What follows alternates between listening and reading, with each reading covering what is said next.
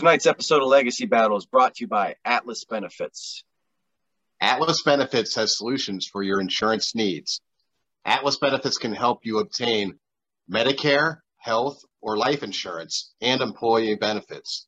You can find them on the web at w w w dot atlas benefits dot com. Or you can contact Rob Ducey or Roy Smith at seven two seven, six hundred, two eight nine two and mention Legacy Battle Podcast. Atlas Benefits has all the solutions for your insurance needs. Enjoy the show.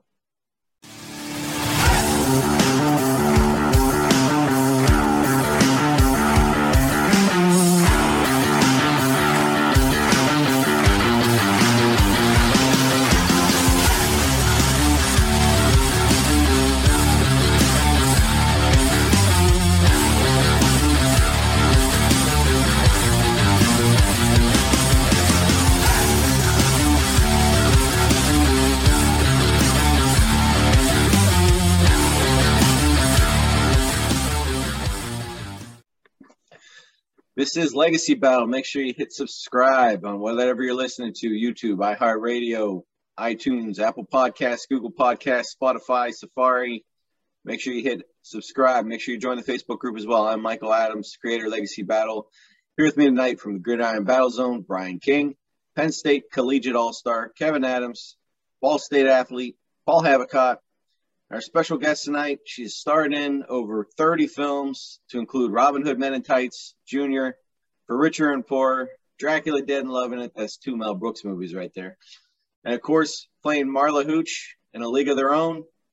She's also appeared in over twenty T V shows, E R, Jimmy Neutron, Home Improvement, as well as reprising the role of Marla Hooch in the T V spinoff A League of Their Own. The distinguished actress, Megan Cavanaugh. Megan, thank you for joining us. Thank you for having me. I'm so happy to be here. We're honored to have you. So tonight we are going to be debating. Uh, uh, we did movies before. It was baseball dramas. Tonight it's going to be baseball comedies.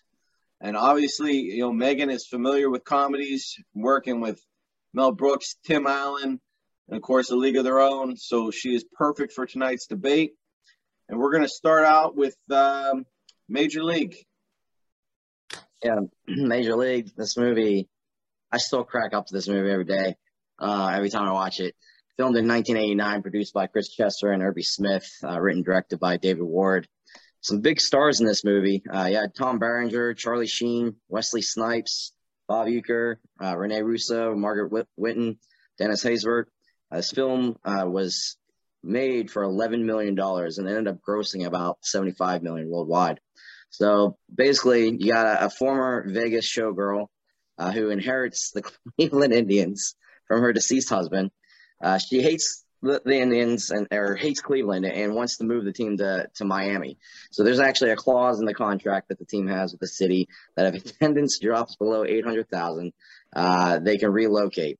Uh, so the owner puts together possibly one of the worst rosters that anybody could imagine.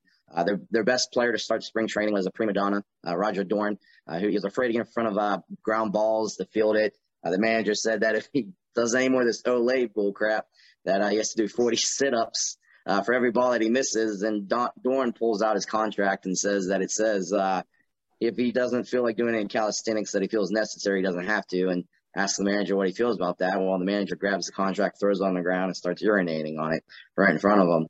Uh, you know, they have – their ace pitcher, Harris, he puts substances on the ball, uh, you know, including snot. um, you have uh, Voodoo practicing, Cuban. Uh, he had, had power, uh, Serrano. I mean, he couldn't hit the, the curveball, and he clashes with Harris. Uh, you have the veteran catcher who was playing in the Mexican League uh, when he got called to come to spring training. He thought it was a joke. Uh, he got Ricky Vaughn. He was playing in the California Penal League because he was a convicted felon. Um, in his first appearance in the regular season, he walks the bases loaded on twelve consecutive pitches, and then and then gives a gives up a grand salami on the next pitch because his manager wanted to see how he would handle that, and yeah, he gave up a grand slam. Uh, Wesley Snipes plays Willie Mays Hayes. He rolls into spring training without an invitation. They they had no idea who the guy was. In the middle of the night, they actually uh, pick up his bunk and carry him outside and leave him in the parking lot, and he thought he was cut. Um, so anyways, they go through the season. They're in last place until they find out what their owner is trying to do. She's trying to sabotage them. So they make this pact that they're going to win the whole thing. Uh, they start improving. So the owner tries to sabotage them. She feels like they're being coddled too much. So that she lets their equipment stop working, like the jacuzzi tub, downgrades their airplane. They take this, like, they get this airplane to replace, like, a, a good luxury one. They get this plane from, like, the forties. It has no seatbelts. The lights are flickering. They're pushing the plane on the runway. Uh, and there's a maintenance guy duct taping the propeller before they're about to take off. I mean, this, this movie is just, it's off the wall. It's crazy. It's it's hilarious. They go on a hot streak. They end up winning the division championship against the Yankees. I mean, this movie is, is funny from start to finish. The spring training uh, part of the movie is just hilarious. I mean, this movie, hands down, is definitely the funniest movie that we're talking about out of all the movies that we're talking about tonight. So it spawned two sequels, one successful, yeah. one one not so successful. Um, big thing that comes up about this movie, and I'm going to come to you in a second here, Megan, but Serrano carrying the bat around the bases after his home run. So I, I did some research, and apparently there is no rule in Major League Baseball against that happening. There's, there's. I always thought they weren't allowed to carry it past that. Yeah. So that, I found that interesting. But um, Megan, I... I want to ask you about the film, but my the first question for you about it is the original ending of this movie. The owner, uh, Rachel Phelps, I believe was her name, was yeah. actually did this make, did it on purpose so that they would win, and she was actually not the villain of the story, and it did not test well with first screenings. It got changed. So, oh. what what would be your thoughts on that if if it had stayed like that? Well, that's interesting.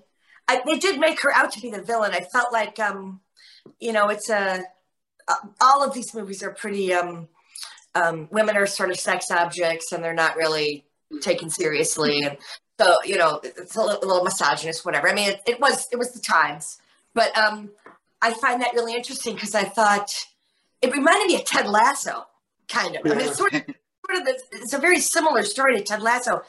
In that the the owner doesn't want to, um, um, you know, wants a, a, a terrible team because she's trying to get revenge for her husband because he owns the team and the only thing he cares about, her ex-husband, I'm sorry, who owns the team and all he cares about is that soccer team. And so she wants to make it terrible. So she brings in, you know, a coach, this B-rated coach from Kansas that she doesn't know how to play soccer at all.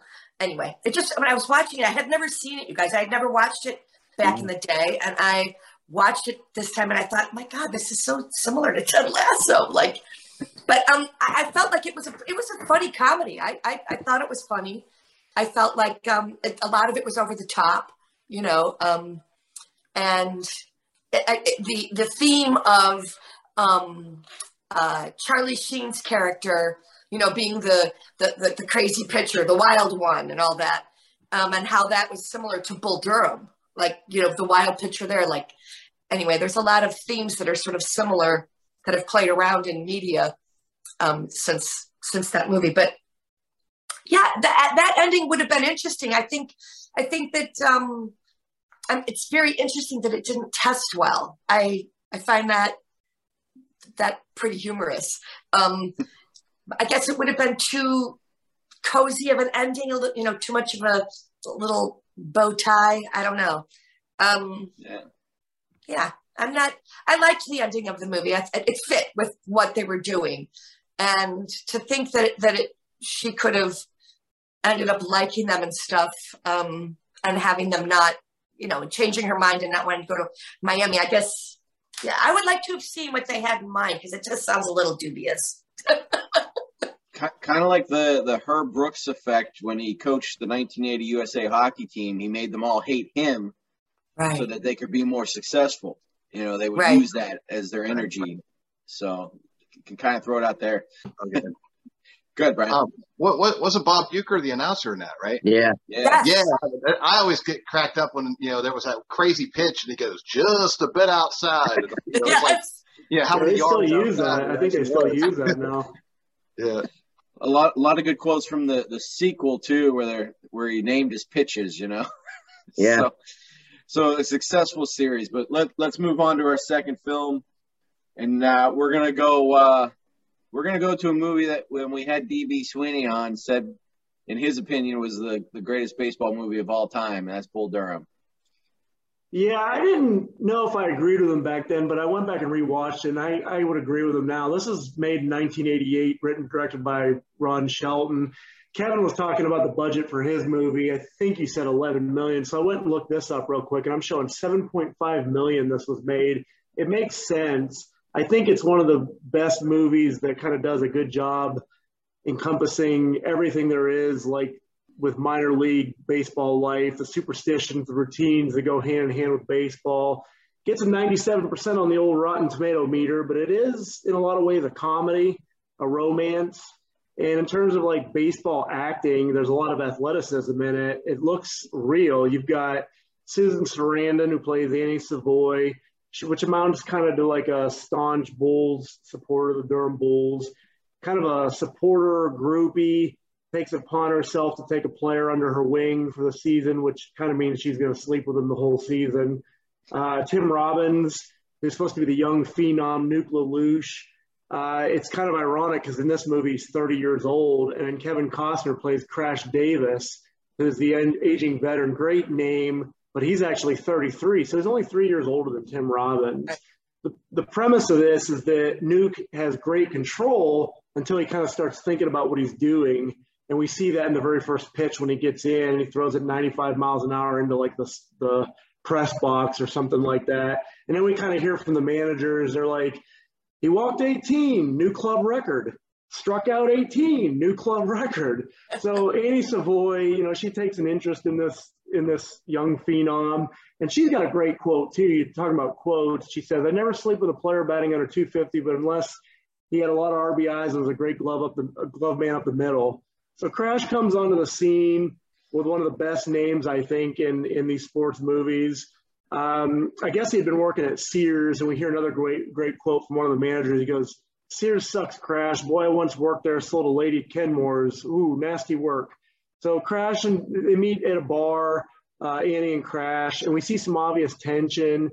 But, of course, Annie gravitates towards the rookie pitcher.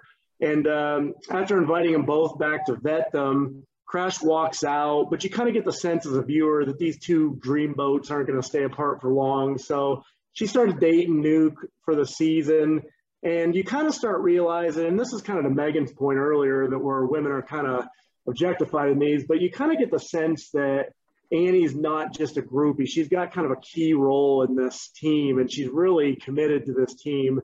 So, you know, we get a great quote from Crash Davis when they're having some um, tension between him and Nuke. He says, from what I hear, you couldn't hit water if you fell out of a boat. And I looked that up. I, I deleted an expletive there. But uh, I looked it up, and that's actually a real quote from Tommy Lasorda. He said this in nineteen eighty-four in a reference to a weak-hitting San Diego Padres infielder, Kurt uh, Bavacqua. I hope I said the name right. Uh, Nuke ends up with Andy for the season, but then – you know, we kind of find out he's a little bit dim-witted at times. He's got control problems. He's got some great quotes, too. He goes, I got a Porsche already. I got a nine eleven with a quadraphonic blah punked. And then he goes, I love winning, man. I love winning. You hear what I'm saying? It's better than losing. Another expletive deleted there. So the Bull, uh, Durham Bulls end up start winning. The tension between Crash and Annie kind of gets to a to a high pitch there. And we see kind of like what goes on in the minor leagues. There's some rainouts that were caused, intentionally caused. And it kind of draws to a close with Crash breaking the home run record in the minor leagues. And he ends up getting put to another team because Nuke gets called up to the majors. And, of course, spoiler alert, you know, we get the end of Crash Davis's career. Him and Annie sort of end up together. She kind of retires from being a groupie. He retires from being a catcher. And the movie pans out with a weird homage to Thurman Munson, who died in a plane crash. And I looked that up, too. Speaking of cuts from a movie, the explanation of that was cut out of the movie. So that's how it ends, is just this sort of shrine to Thurman Munson. So, Megan, I want your thoughts on this movie, of course, and the baseball playing it is phenomenal, but w what is it about Kevin Costner that when he does a baseball film, people want to see it?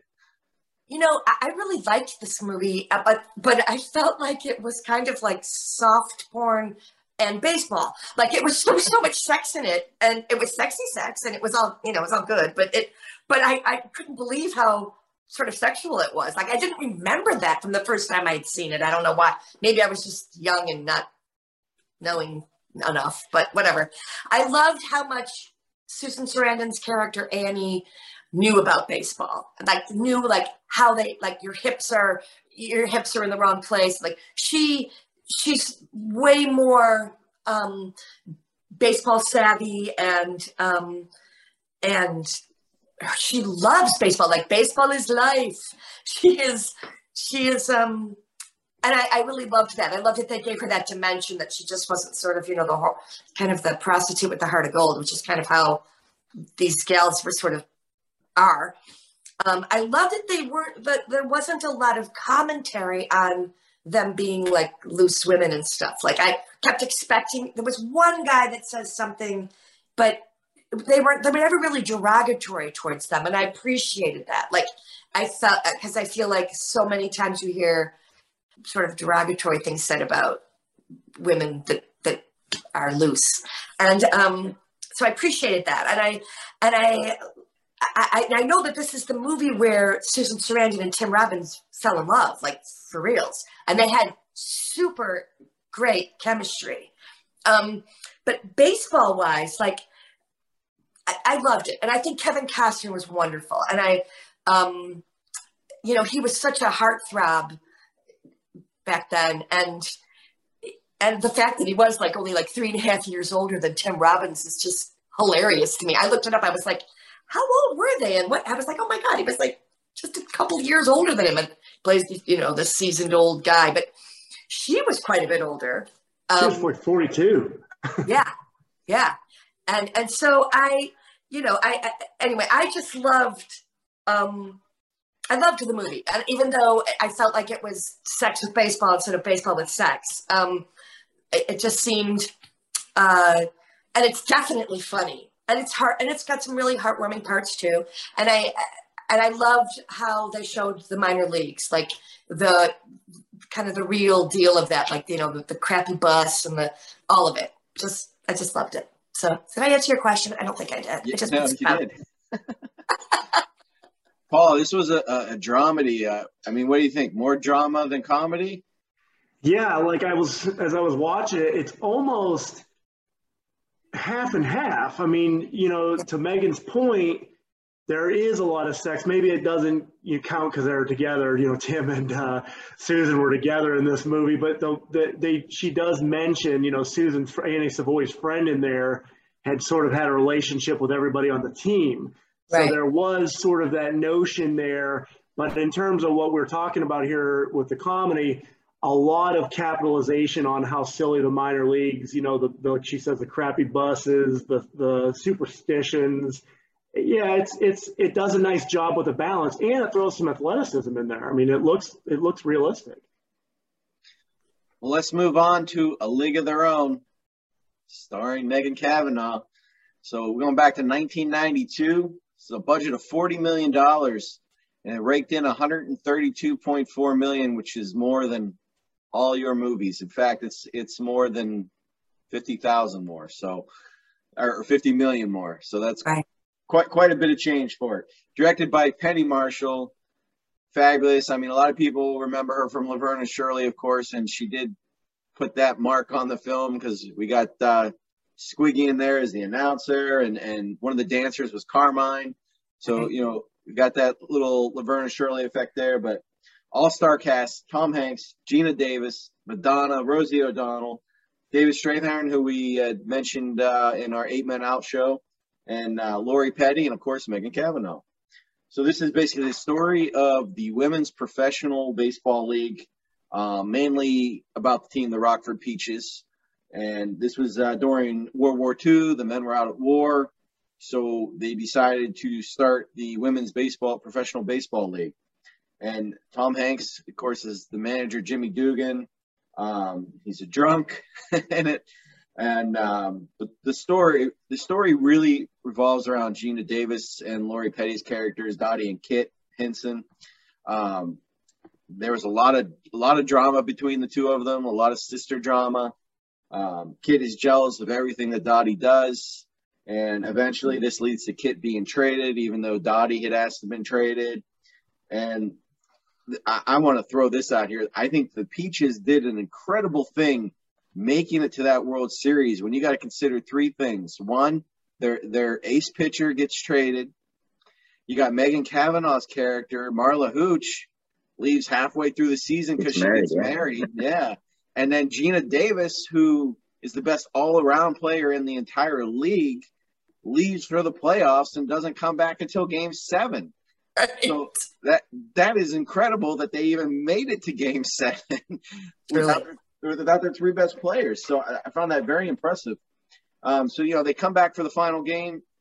Gina Davis comes back for that final game, and, and it comes down to the last play of the game. And, and spoiler alert, Lori Petty, her sister Kit, is up to bat, hits basically an inside-the-park home run. There's a, a, a question I'm going to ask about that here in a minute to Megan. But um, so this movie is a dramedy as well. It's drama and comedy.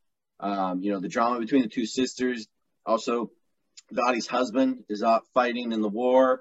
And, you know, there's a really good scene where the, the uh, like the military department sends a letter to to the team saying that, that one of the husbands had died and they didn't know who whose it was going to be.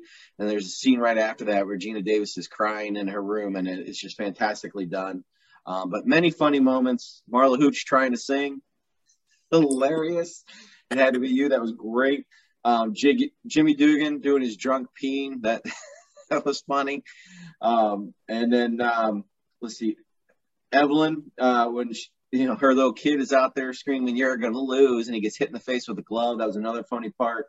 And, of course, maybe the most quoted line of any movie that we're talking about tonight, "There's no crying in baseball." So that scene is just absolutely phenomenal. Megan, your movie, tell us about it. I, I understand that peeing scene was Penny Marshall hidden in a corner with a bucket of water pouring it in. Is, is that true? You know what? I don't, honestly don't remember. I honestly don't. I was, because I couldn't see what was going on over there. They were, you know, it was just somebody had a bucket for sure that was pouring it. It might have been Penny. I, I don't really know. And um, there are so many things that I want to say to you, and I don't have that much time. So um, take, I take do your want time. Take your time. Marla didn't, in the original script, which did not end up as the the final movie, Marla gets traded to Racine to be near her husband Nelson, who makes cheese, and is in the the final game with Lori Petty's character. They're they're the two. They're on the same team. They're on the Racine team, wow. and um, uh, Marla gets hurt by Gina Davis. Marla's pregnant, and they think she's going to lose the baby because Gina takes her out. She doesn't think we did this big flip. We brought in the Lumacrane. We did this huge stunt and all this. And none of that ended up in the movie. Wow. So um, all because of a kiss that happens between um, Gina's character and Tom's character, that the real women of the A A G P B L had a conniption fit when they saw an early um, showing of the movie. They said that never would have happened, and they got really incensed. And I think they test marketed it too or whatever, and they ended up cutting it. So my whole storyline went with that kiss. So, so at at the very, when we were getting ready to, we were in post-production, Penny said to me, "Oh yeah, I'm real sorry about this, but you're just going to say, see you next season." And I was like, "Oh, I'm out of the movie?" She was like, "Yeah." I was like, "All right." You know, I was the fourth lead. I had a much, much bigger part, but it all got cut. Because wow. But it's all good. I'm so happy to have been in the movie at all. And um, there's another good line that you forgot, which is, um, avoid the clap. That's good advice. Um, that's that's one of my favorite lines. Work the and, word, yeah, uh, there, there are just so many things about this movie that I that I adore and that I'm that I that I'm, it's just so dear to my heart. Um, what else did you say? Let's see. Oh, so this is based on a real league of women that played. That's the most important part of this movie. They played from forty-three to fifty-four. They felt that they were doing, when it started, they felt like they were doing their part for the war. Like um, all the men were called off and they were told, "We're keeping baseball alive until the men return from war." So they took this on as like a wartime effort kind of a thing. And they played with broken bones and they were tough. And these women were just so, this was like the greatest moment of their lives. When you talk to them and they say, oh my God, like, this was the greatest time of my life. And there was absolutely no um, press or history about them. Like, they would have been completely out of history if Penny hadn't done this movie, I think. I mean, the documentary was done by um, Casey Kendall, who uh, whose mom played in the league, and he found um, all of these these tapes in, in you know at their home, and or at eight millimeter. They weren't tapes because it was too early for tapes, but you know, and he's the one that um, brought it to the forefront. And they made a a P B S special documentary about it. Penny saw the documentary and wanted to make the movie. So this is also the first time a woman did over a hundred million dollars. I think, I, I I don't know if she may still hold that record. I don't know. Penny did of um, you know, of income from movies. So that's that's pretty exciting. But yeah, I, I have teams of softball girls constantly saying, "Oh my God, we watch that every time we're going to you know our playoffs." Everybody watches the movie on the way to the playoffs, and um, it just inspired just tons of young women to play ball, and I love that. That that's that's amazing. So, in an homage to the the real women and to the young women coming up, it's it's like all good. I gotta ask you the question everybody wants to know, and this is this is an opinion question for you. Okay. Did Dottie drop the ball on purpose? Absolutely not. No.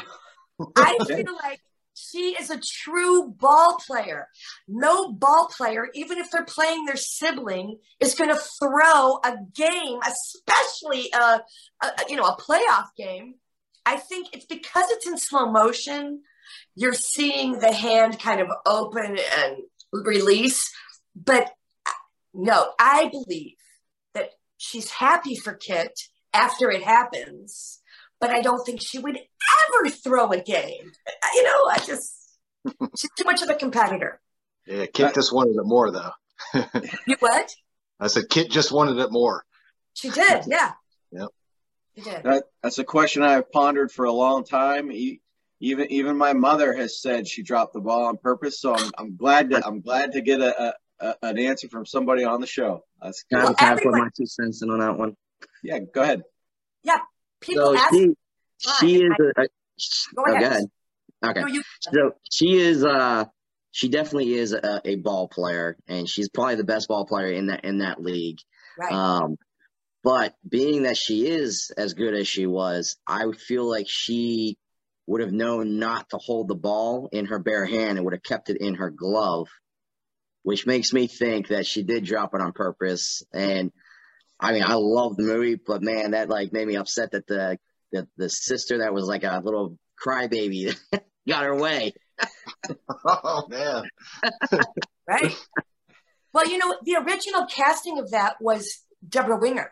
Debra Winger was originally Gina Davis's role, and it was Debra Winger and Lori Petty that were cast as sisters, which look makes a little more sense. Um, and they were really competitive, and so when Debra left and Gina came in. Um, you know, that cre- that was a totally different dynamic. And I think that made Kit a little more whiny than she would have been if she had been with Debra Winger, who was, uh, you know, kind of a feisty, uh, really competitive. Gina has this elegance, you know, and um, that I think that Debra had more of a kind of a gutsy, kind of a natural way.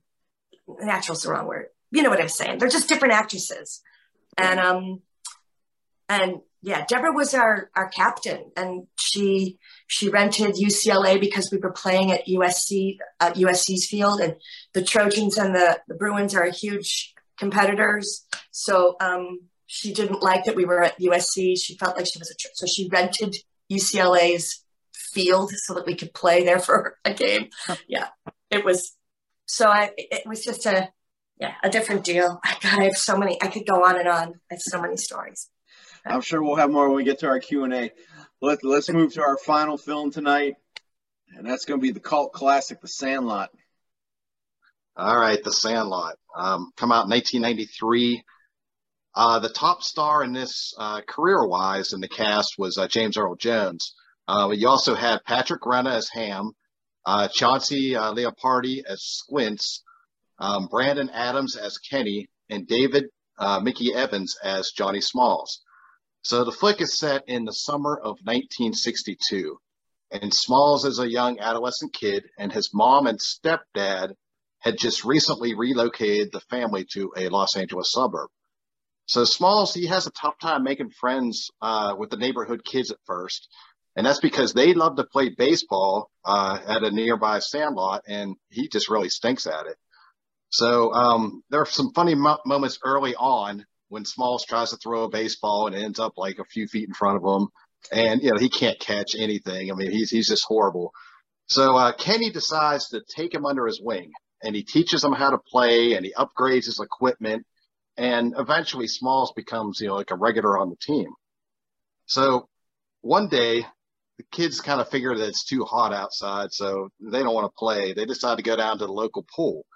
Uh, and that's whenever Squints, who had a major crush on Wendy Peppercorn, the lifeguard there, decides to take a dive off the deep end, and he ends up looking like he's going to drown. So Wendy comes in there and, and rescues him, lays him down, starts giving him, you know, mouth to mouth. Well, after a little while, you kind of realize that, you know, this was all part of Squints' evil plan to be able to, you know, kiss Wendy. And so that was a really funny part there. Um, she ends up banning the kids uh, for life from the uh, from the pool. So now, there was a large home run fence at the end of the sandlot, and on the other side was the Beast. And the Beast was this huge, vicious dog that legend had it had mauled every item that ever went over the fence, including one time a child. Um, so uh, one day they're playing, and Kenny knocks the cover off a ball. So Smalls gets the idea to go and use his stepfather's prized possession, a signed Babe Ruth baseball, as a replacement. And he's completely unaware of just how legendary Babe Ruth was at first. So when he hits it over the fence and it becomes property of the Beast, uh, Smalls was just devastated once he fully realized what he had just done. So the kids, they devise all sorts of hilarious plans to try and retrieve the ball. Um, they're, they're making all kind of contraptions, doing stuff from their treehouse, um, until finally, Kenny, he's visited by, you know, the ghost of Babe Ruth, and the ghost of Babe Ruth tells him, you know, you just need to go for it. And he ends up jumping over the fence, and he outsmarts the Beast, and he gets the ball. Well, I mean, it's just this, the, the Beast is mad as hell now, and the Beast chases him all over the frickin' neighborhood. I mean, it's just, there's destruction everywhere. There's, you know, there's, there's cakes flying. There's all kind of stuff going on. So finally, the fence at the sandlot ends up collapsing on the Beast. And at this moment, you know, the kids, they realize, like, okay, we need to help the Beast out. They feel bad for him, so they help him out. They let him go. And then the Beast and the, and the kids kind of make, make peace at that point in time. So the owner of the Beast, who's played by James Earl Jones, uh, who the kids were originally afraid of, he, he turns out to be, you know, a very kind man, and, you know, fortunately for them, a, a, a former baseball star and a collector of memorabilia. So he ends up replacing the Babe Ruth ball that had been pretty much mutilated by by the Beast. And that ends up saving the, the, the day for Smalls. He's able to give that to his stepdad, and, and, and everybody's happy. So, I mean, this flick had many comedic, you know, comedic moments. Um, You're killing me, Smalls. That's a phrase that people say all the time when somebody messes up or somebody doesn't know something that's obvious. You know, you're killing me, Smalls. Um, you know, and the, the flick is really relatable, I think, to anyone who played, you know, Little League baseball, or, or maybe, you know, uh, girls softball or something when they were kids. Um, and or if they had a sort of, you know, awkwardness when they were a kid, or the, the awkwardness that you feel whenever you move to a new a new place or a new city. So uh, it's just a really, really funny movie, a really, like, one that sort of touches you in, in multiple different, you know, mul- multiple different emotions. Much like Major League, it also spawned two sequels. Uh, it didn't exactly hold up to the first movie. None of the characters returned. I believe James Earl Jones might have cameoed in the second one for a moment, but he wasn't in the third one. But uh, one little thing to, to mention about that movie, Benny the Jet Rodriguez, but he was wearing a fitted L A Dodgers hat in nineteen sixty-two. Fitted hats didn't become available to the public until nineteen seventy-eight. So I want to know how he got that hat. Right. Time traveler. Right, yeah, the time machine or something there. But so, so Megan, I mean, with this film, like, it it didn't make a lot of money. It only made thirty-four million dollars, which, I mean, that sounds like a lot, but it really wasn't. And right. when they were advertising it, they were advertising it for kids. But this movie was like definitely more for older than kids, and, and it really caught on after the fact and mm-hmm. became a cult favorite with, with, with older teenagers and adults, and right. it's it's it's still lasted today. So what are your thoughts on the film, and how did those kids do? I you know what I loved this. I I, I liked all these movies, and they're all historical picks, which I loved. Um, the the worst. The only thing about this movie that I went like, oh man, was the worst thing that you could call somebody was throwing like a girl. Like that was the worst insult. And I thought, I wondered how many girls loved this movie. Like um, back then, like, you know, um, because I never saw it. I, I, I was on New Mom when this movie came out. So I, I didn't see this movie. I didn't see it until recently. And I actually played with some of the cast members from Sandlot Um, in twenty nineteen at the Field of Dreams. We did a Field of Dreams. Um, awesome. Oh, nice. Uh, David Ross was our manager. And I mean, it was, we had tons of uh, Major League Baseball stars, and we had a blast. It was, it was a great time.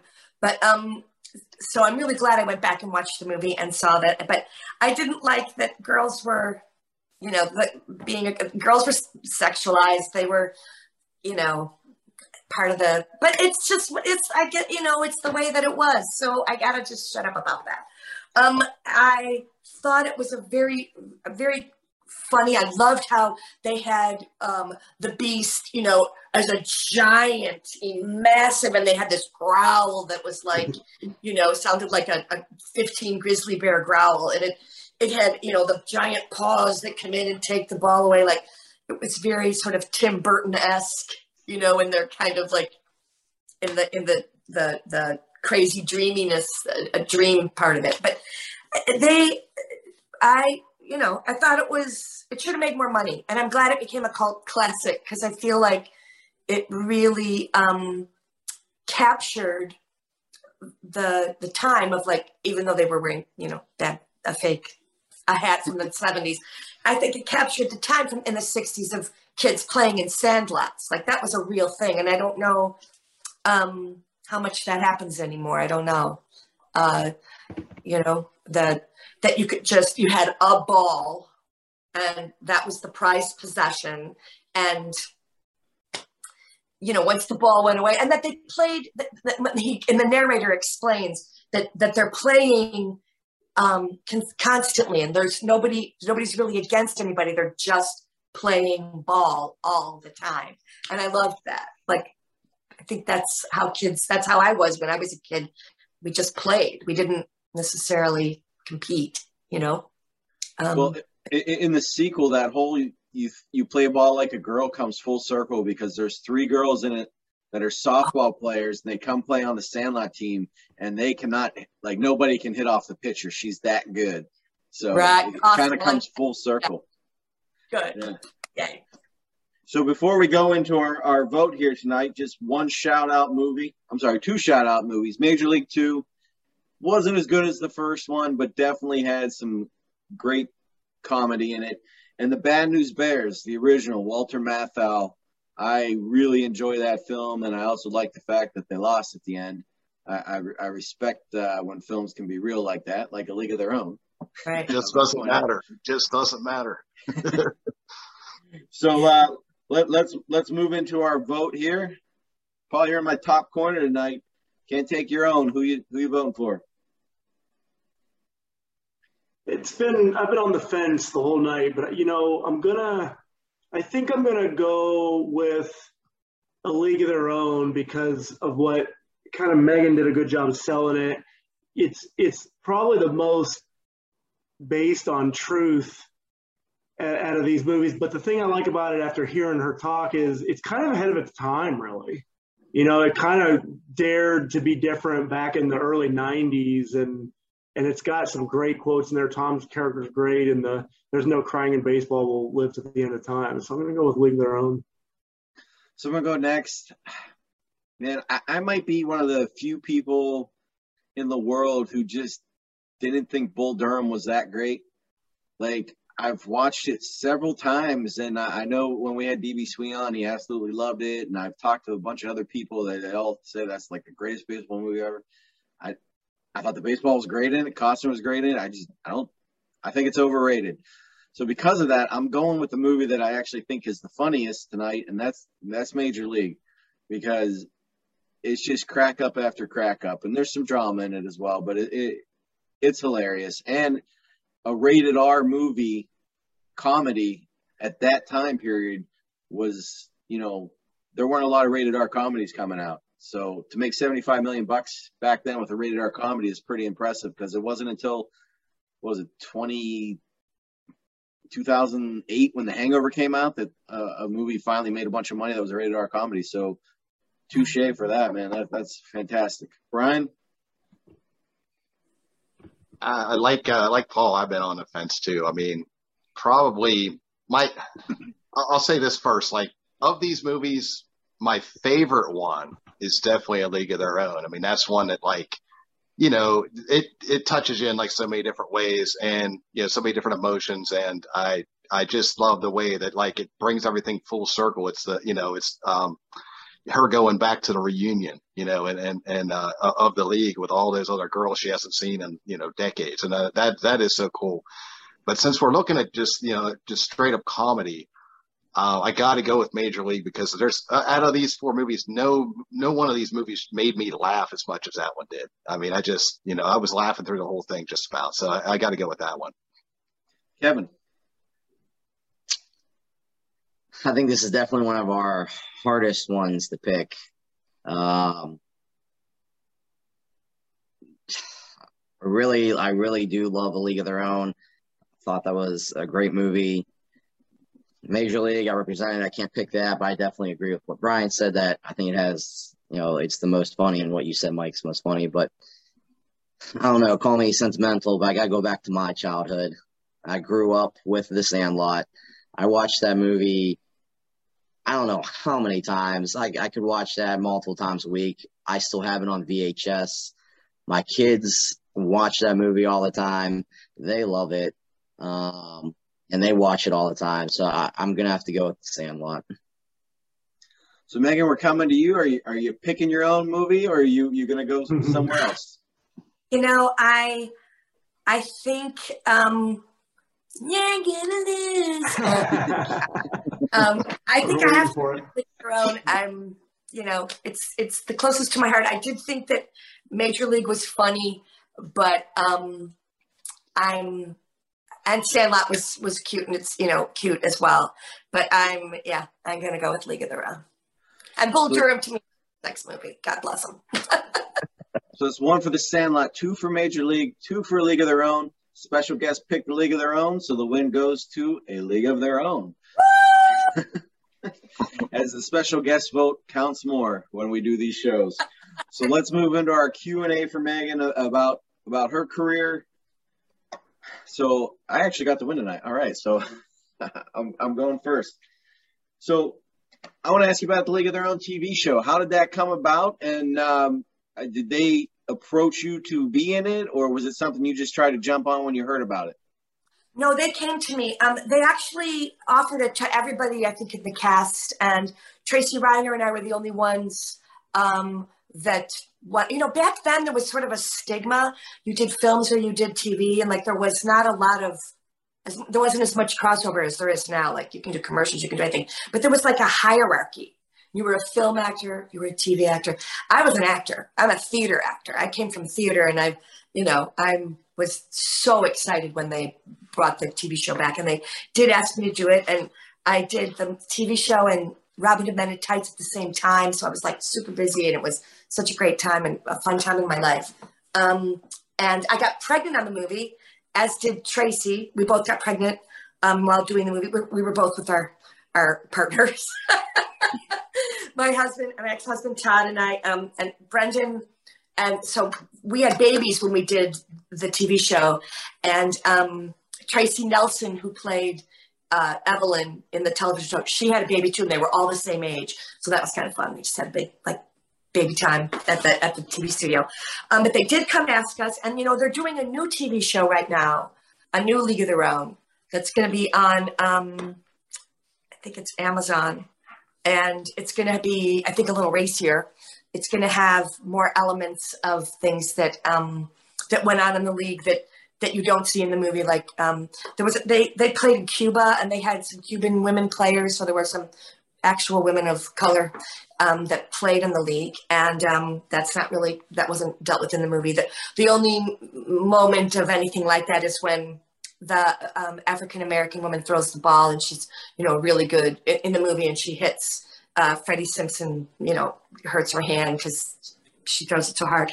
So there'll be a lot more, um, I think, uh, inclusion sort of stuff happening in the television series. But I don't really know very much about the series. I just know that they're doing it, and it's going to be not based on any of the characters specifically that were in the movie. It'll just be different teams and different experiences.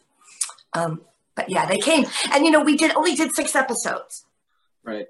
And it was on C B S, and we did a lot of filming um, out uh, exterior, you know, doing um, baseball stuff out in on location, which is awfully expensive. So I think it was a very expensive undertaking um, when C B S took that on, and yeah, didn't last long. Kevin, go ahead. So, uh, what was uh, one of your favorite roles uh, in your career? Favorite third movie that you played in? You know, well, Marla's the dearest because it's the first. And, um, but I, you know, I loved playing Broomhilda and Robin Hood, Men in Tights, and working with Mel Brooks. I mean, that was just amazing. And, um, and, and I actually do a lot of voiceover, and I got to be uh, Jimmy Neutron's mom. And so doing voiceover is like so much fun because you, it doesn't matter what you look like, you know, you could just go and, and and play, and um and that was Academy Award nominated. So I, you know, I, I don't have a favorite. I just I love I love being an actor, and I love working, and um I just feel blessed to have been able to have done all the things I've done. And uh but Marla, I guess, is the closest because it's the first, you know. Right. Um, is there a, a genre of movie or a, or a type of acting project uh, which you have yet to try, what you would really like to in the future? I would love to do dramas. I do mainly. I've mainly done comedies my whole life, um, and I would love to uh, do. A, I would love to work with the Coen Brothers. They're my um, top pick. I love all their movies. Um, I'm a big Coen Brother freak. And, um, um, I, yeah, I, I, you know, I would just like to keep working. I don't, I haven't done a lot of on camera of late. Um, and I would love to, but, you know, I'm happy doing, I, I feel like I've had such a great life. I've had, I've gotten to be theater, voiceover, television, film. I've gotten to do all of it. And it's, it's, um, that's rare that you get to do all that. And um, and I've had a great time doing it. So, well, I, this would be my, yeah. When you were in League of Their Own, you know, Tom Hanks is in that role. He had been in a couple things in like nineteen eighty-four. I think Bachelor Party was back then, and Beg was in the late eighties. So this movie, League of Their Own ninety-two, that's right before he sort of trampolines into like this stardom. Did you guys, did you kind of know with acting beside him that he was going to turn into what he did? Because he was on a roll there for a while in the nineties and two thousands that was just stratospheric. You know, I don't, I don't even know if that's a word, but he was like a star for a while. Did you, did you recognize that right off the bat? You know, I did. And he actually directed us when we did A League of Their Own, the T V series. He came in and directed uh, an episode, and that happened right around the Oscars when he won for Philadelphia. So, I mean, we saw, I saw him sort of just starting the major ascent. Yeah. And um, he was, um, you know, when we did the movie, I didn't have any idea if it was going to be if it was going to be straight to video, quite frankly, because you're filming out of order. You don't know what they're going to use and what they're not going to use. It, you know, it's just hard to tell. We hoped and prayed that for the women's sake, for the, the, the gals who played baseball, that this would be an enormous hit.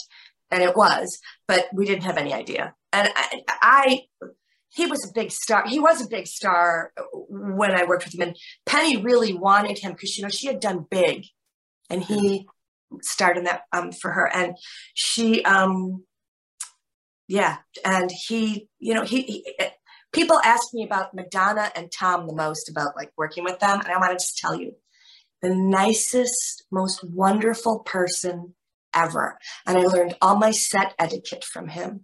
Like the way to, how you treat people on a set, and how, you know, just all of it. He was a consummate professional. And um, and I wish, I would love to work with him a million times more. I just loved it. And yes, I kind of knew he was, I knew he was going places. I'm going to say, yeah. He sure did. Kevin, is there like a role or a movie that uh, you either passed on or that was offered to you that you kind of wish that you took and you didn't, or anything like that, or, or a movie that if you weren't offered one and skipped on it, was there one that you wanted to, to try for? I um, never passed on anything and regretted it. I, well, I did pass on auditioning for Saturday Night Live, um, which I have regretted. Um, but that's because I was pregnant with my son and I didn't want to move to New York and do all that, you know, as a new mom, because it was a boys' game. It was a definite, you know, improv comedy in the nineties was like, yeah. Um, but um, I did audition for a movie that didn't really do anything that, um, or I wanted to audition for it, and Mel Brooks made a phone call for me from our, from the set of Robin Hood to a director, and that is the, one of the most surreal moments in my acting life, when he made this phone call, and I was with him when he did it. And um, it was for the movie called Angie, and um, Quentin Tarantino's sister, I can't think of her name, got the role. She's Italian. She should have. It was an Italian girl part, you know, it was like, and um, Gina Davis was the lead in it. It was originally entitled Angie, I Says, and they just cut it to Angie. But um, yeah, that was, that's a role I, that I, Um, trying to think if I've auditioned for anything that I, that I get. I don't have any regrets. We'll just put it that way. No regrets. Right. I regret a little bit about some of the movies I did. There was a movie, a movie or two that I wish I hadn't been in, but you know, whatever. Good, Brian. Um, that, that scene in A League of Their Own, when, you know, you're up on stage, you're singing, It Had to Be You. I mean, first off, that was really you singing, right? And and how were you able to keep a straight face throughout that? Because, I mean, I I just completely just laughed my butt off throughout that entire oh, ride. So. I'm so glad. Um, I, um, that scene was just so amazing. We went back to Berwyn, Illinois, which is the town that next to where I grew up. And so I was hometown girl, does good, came back, and I had, that that bar was owned by somebody I had played volleyball with in high school. Like it was, you know, it was like I, I they had done a, this national search, and this was the bar. Anyway, um, I didn't crack up because it was a very, um, uh, it was very hot, and it was it was it was kind of an uncomfortable um, setting, and I was uncomfortable. They put me in this girdle that was. Uh, like two sizes too small. And I had a wire coming up the side of my body that was like embedding into my skin. And so I, had, I was sort of uncomfortable doing it, but um, I mean, my parents got to come and watch it while I was filming, which was really fun. Um, and my dad got to go to Wrigley, and we're Cub fans, so that was big. But um, yeah, that, that scene, um, I got, they gave me fake beer so I could like method acted and get into being that, like being drunk and being, you know, like the smell of it and the taste of it, like, you know, that's, um, but yeah, it was, uh, and I'm trying to think, oh, that, that scene, oh my gosh, there's so much more to that scene that was shot that they didn't use, of um, David Strathairn's character coming into the bar and seeing, you know, takes off his glasses and and, and is um, cleaning them and thinks he sees Gina Davis, and he puts his glasses on, and then Tom Hanks bonks him on the head, and they drag him to Miss Cuthbert's bed and throw her, and, and uh, David Strathairn in Miss Cuthbert's bed. I mean, it was just like so much other stuff happened that didn't end up in the, in the you know, in the movie. Yeah, I wish they wouldn't have cut that out. I, I actually saw that recently, that deleted scene. I'm like, man, that would have been really funny. I, do you know the reason why they cut that out or anything? Or um, I think it was just for time. I think they had, oh, okay. uh, you know, the original movie that Penny put together was four and a half hours long. Oh, so wow. They had two and a half hours. And I think that, that ended up on the floor because they didn't have time. Wow. Yeah. Paul. Well, I want to follow up on something you said. Um, about, because one of my questions was going to be what you want to accomplish, but you kind of answered that. So taking the Coen brothers, who I'm a huge, huge fan of too, they do a really good job with both bad guys and, you know, good guys and stuff like that, the, the character building on both. So my question for you is, what's your favorite Coen brothers movie, and what would you prefer to be? Would you prefer to be the good, on the good side of the law, or the bad side of the law in one of their oh. movies? That's a great question. Mostly I just want um, to be, uh, I just want a layered character. I don't really care if she's a good guy or a bad guy. That that, yeah. that part isn't, I want, I want lots of layers. Like, um, I loved uh, Frances McDormand's um, uh, uh, Fargo. Yeah. I loved her character in that. And I loved Bill Macy's character in that. I love all the, I love all the flavors that they put in characters. There isn't just like one way of being, you know, it's especially as their movies got, uh, went on. Um, and uh, I, yeah, it's like an onion. I want to peel the onion, and I want to have more dimension and more, um, more spiciness. So it doesn't matter if I'm a good guy or a bad guy. Although being, being a bad guy would be fun. I haven't played very many bad guys, and I'm, um, it would be, it would be a challenge. So we'll get you out of here with this tonight. So in ninety-seven, you made For Richer or Poorer with uh, Tim Allen. And then I noticed, like, I think it was ninety-eight, maybe ninety-nine, you did a, a, a few episodes on Home Improvement. Did, did Tim Allen recruit you for that after working with you on the movie? And, and, and maybe tell me a little bit ab- about that movie, because it was another hilarious movie, and it seemed like everybody was having a good time. It was really fun. Um, Tim and I became friends, and he did uh, um, have some, yes, that did happen because of, I was in the movie. And um, I got, so I was going to just be doing um, one episode, a guest starring episode, and this rat was, uh, they had a rat, a real rat that they had found that that wired walls, and it, it would wear like this little harness, and it would run through the walls. And in, in real life, it helps like do electric uh, wiring. But when they brought the rat to the set, the the wall that they had that they had exposed had um, uh, what's it called? Fiberglass. Um, you know, the insulation. And the rat wasn't used to working with insulation, and so there was an issue. They didn't have another rat, and they were like, what are we going to do? The rat's not going to run through the wall. And I got to say, even as a guest star, what if, what if Trudy just did this so that she could meet Al, because she's always had a crush on Al.